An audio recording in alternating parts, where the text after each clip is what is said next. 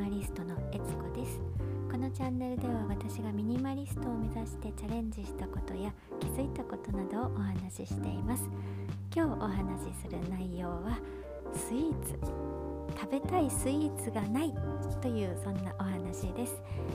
スーパーやコンビニデパ地下などを通りかかればああ美味しそうと思って足を止めてどれにしようか悩んで23個買ってしまうという、まあ、時々こうやってスイーツを大人買いしてしまうことがまあ本当に時々あるんですけれども今日はですねそれに至らなかったんですよ。食べたいスイーツないと思ってね何も買わずに帰ってくることができました。で理由は何かと言いますとねあの本があるんですけども、えー、Amazon, Amazon で売られてるんですけどね。ラクダンシュガー砂糖をやめるだけダイエット。ラクダンっていうのはあの楽楽して、えー、ダンは断捨離の段ですね。ラクダンシュガー砂糖をやめるだけのダイエットっていう本なんですけどこれね健康インストラクターの徳丸さんという方が書いた本でしてこあのこの本をね読んだからスイーツに手が伸びなかったって言いたいところなんですけれども実はそうではなくってですね、えー、あの中身まだ読んでないんですよ 本の中身読んでないんですけれどもそのねあのスイーツ食べたいスイーツがないぞってなった理由はですね本当の理由はこの本を書いた本人に今日会ってきたからなんですね。で、えっと、この徳丸さん健康インストラクター徳丸さんは、えっと、東京の大井町駅徒歩12分のところにですねコミュニケーションサロンというのをオープンされたらしくて、えー、何でもこの本をテーマにしたセミナーなんかを開催される予定なんかもあるそうでして、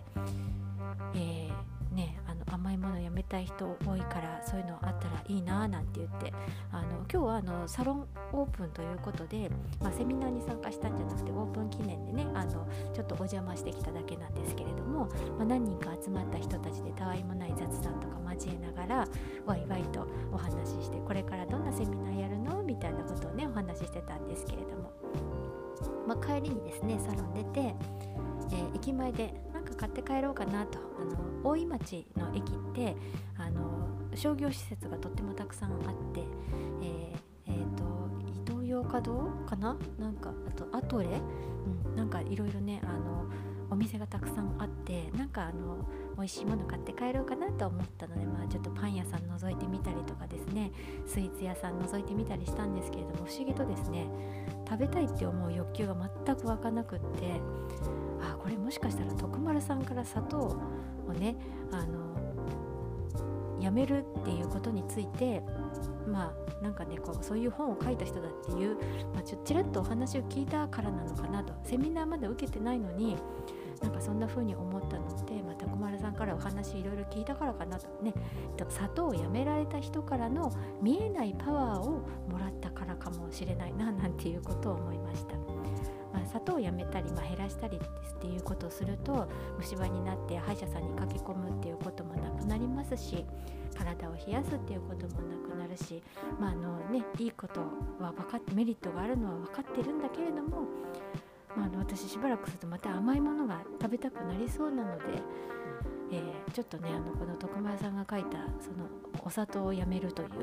本をですねこれからあの、ね、読んでちょっとパワーをいただこうかなと、うんまあ、著者に会いに行くだけ会いに行って本を全く読んでいないという状態で話だけ聞きに行っちゃったんですけれども。まああの機会があればですね、えー、その彼の、ですね是非お邪魔してみようかななんていうふうに思いました。はいというわけで今日はですね食べたいスイーツがないということで、えー、お話しいたしました、えー、皆さんもですねあのこの本読んだらもしかしたら、えー、食べたいスイーツがないぞってねなるかもしれませんよかったらあのえーと、概要欄にですね説明のところにあのリンク貼っておきますので興味がある方は読んでみてください。